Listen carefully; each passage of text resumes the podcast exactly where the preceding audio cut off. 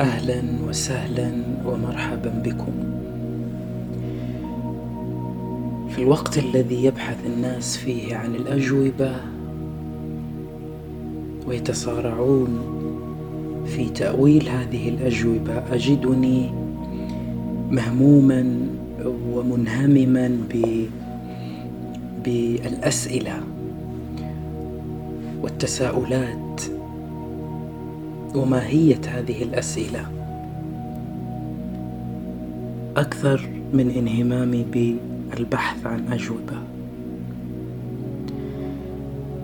وإنها لمتعة جميلة وعظيمة أن رحلة البحث رحلة التساؤلات هذه على قدر المشقة التي فيها على قدر الكبد والمكابدة التي يعاني فيها المرء ما يعاني إلا أن فيها وفي طياتها سعادة وفيها آه، متعة وفيها آه، حفر في الذات في رحلة سبر أغوار الذات.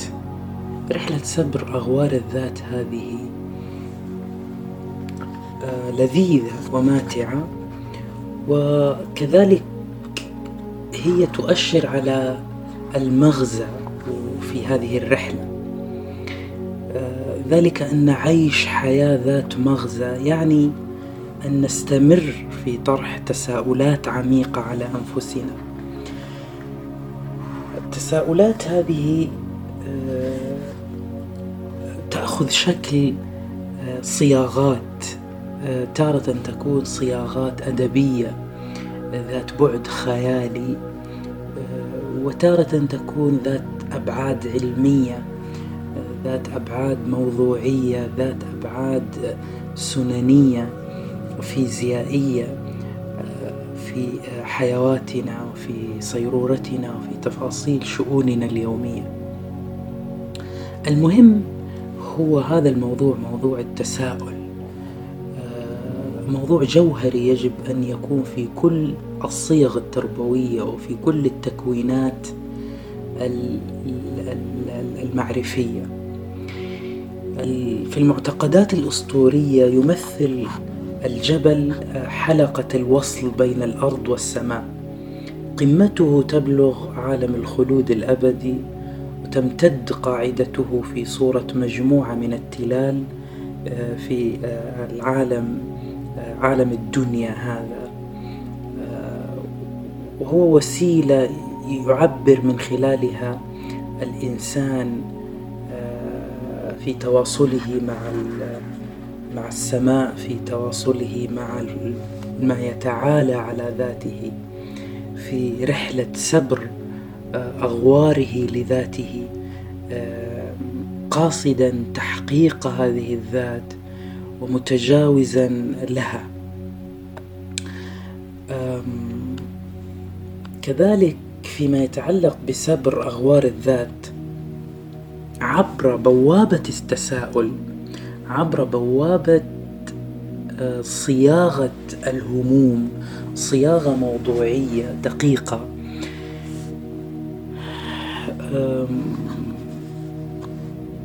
يقول فيكتور فرانكل في إحدى ومضاته المهمة فيكتور فرانكل هذا أحد مؤسسي العلاج الفلسفي في مدارس المدارس السيكولوجية الحديثة. يقول دع الحياة تطرح عليك تساؤلاتها. نعم فإطلاق أنفسنا للحياة لكي تطرح علينا تساؤلاتها هو طريقة لاكتشاف آه، طريقنا في هذه الحياة واكتشاف هويتنا واكتشاف كينونتنا في هذه الحياة. يرى فرانكل أن كثيرين منا يطرحون تساؤلاتهم على الحياة بدلا من ترك العنان للحياة كي تطرح تساؤلاتها آه، علينا. آه، إن أي منا آه، قد يتساءل آه، سؤالا عاديا ما الذي فعلته؟ الحياة لأجلي. هل ستسير الأمور في صالح اليوم أم لا؟ ما الذي تحمله الحياة في طياتها لي؟ يطرح الكثيرون منا تساؤلاتهم على الحياة على هذا النحو التقليدي. ومع ذلك فإن هناك حكمة في اتباع الأسلوب العكسي أي في ترك العنان للحياة كي تطرح تساؤلاتها علينا. عادة ما نخرج من شرك الصراع اليومي من أجل البقاء وندع الحياة تطرح تساؤلاتها علينا. في غمرة إحدى الكوارث أو الأزمات أو المحن أو الصدمات التي تحل بنا كثيرا ما تكمن فائدة الأزمة في أنها تجعلنا نتحرر من مخاوفنا البسيطة وصراعاتنا الداخلية وحاجاتنا إلى السيطرة إلى التوجيه. ونبدأ في إدراك حقيقة أن الحياة قصيرة الأمد وأن كل لحظة فيها ثمينة. هذا عندما تحصل الأزمات والصدمات. ولكن يتساءل آه، ريتشارد ليدر آه، في كتابه في هدفية الحياة يتساءل يقول لما ننتظر إلى أن يحدث كل هذا؟ لما ننتظر أن تحدث كارثة ونمر بمحنة. وهو صدق أي أننا يجب أن نقوم بعملية خطوة استباقية آه، في سبر أغوار ذواتنا عن طريق التساؤلات عن طريق طرح التساؤلات باستنطاق باستنطاق الحياة. في رسائلها لنا. والتخفف من الصدفيات قدر المستطاع. لكن بوابة هذا السؤال أو بوابة سبر الذات عبر عبر نافذة السؤال هو السؤال الجوهري هو ما الذات؟ ما هي الذات؟ التي سأطرح عليها هذه التساؤلات؟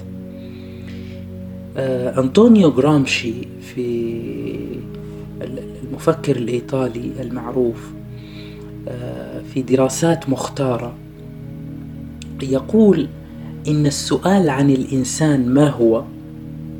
أي سؤال الذات ما هي الذات؟ يقول السؤال عن الذات ما هو؟ السؤال عن الإنسان ما هو؟ هو السؤال الأول والأساسي في الفلسفة. لنقل إذا إن الإنسان هو حركة أفعاله بالضبط. الذات هي شبكة من العلاقات. وإذا فكرنا في الأمر مليا وجدنا أن سؤالنا عن الإنسان ما هو ليس سؤالا مجردا ليس سؤالا آه، مثاليا. وموضوع بل هو وليس وليس أيضا موضوعيا بحتا. وإنما هو سؤال متولد عن تفكيرنا في ذاتنا وفي الآخرين. ومما نريد أن نعرف تبعا لتغيرات تفكيرنا ومما شهدناه ومما نحن عليه ومما يمكننا أن نصير إليه. وذلك لنعرف في الحقيقة ضمن اية حدود نحن آه، صانعو ذواتنا. ما هي أقاصي هذه الذات؟ آه، وصانعو حياتنا ومصيرنا. اذا يجب أن نتصور الإنسان باعتباره سلسلة من العلاقات الفاعلة. الإنسان سلسلة من العلاقات الفاعلة. لأن الإنسانية المرتسمة في كل فردية منا تتألف من عناصر مختلفة. هي الفرد والآخر والطبيعة شبكة من العلاقات.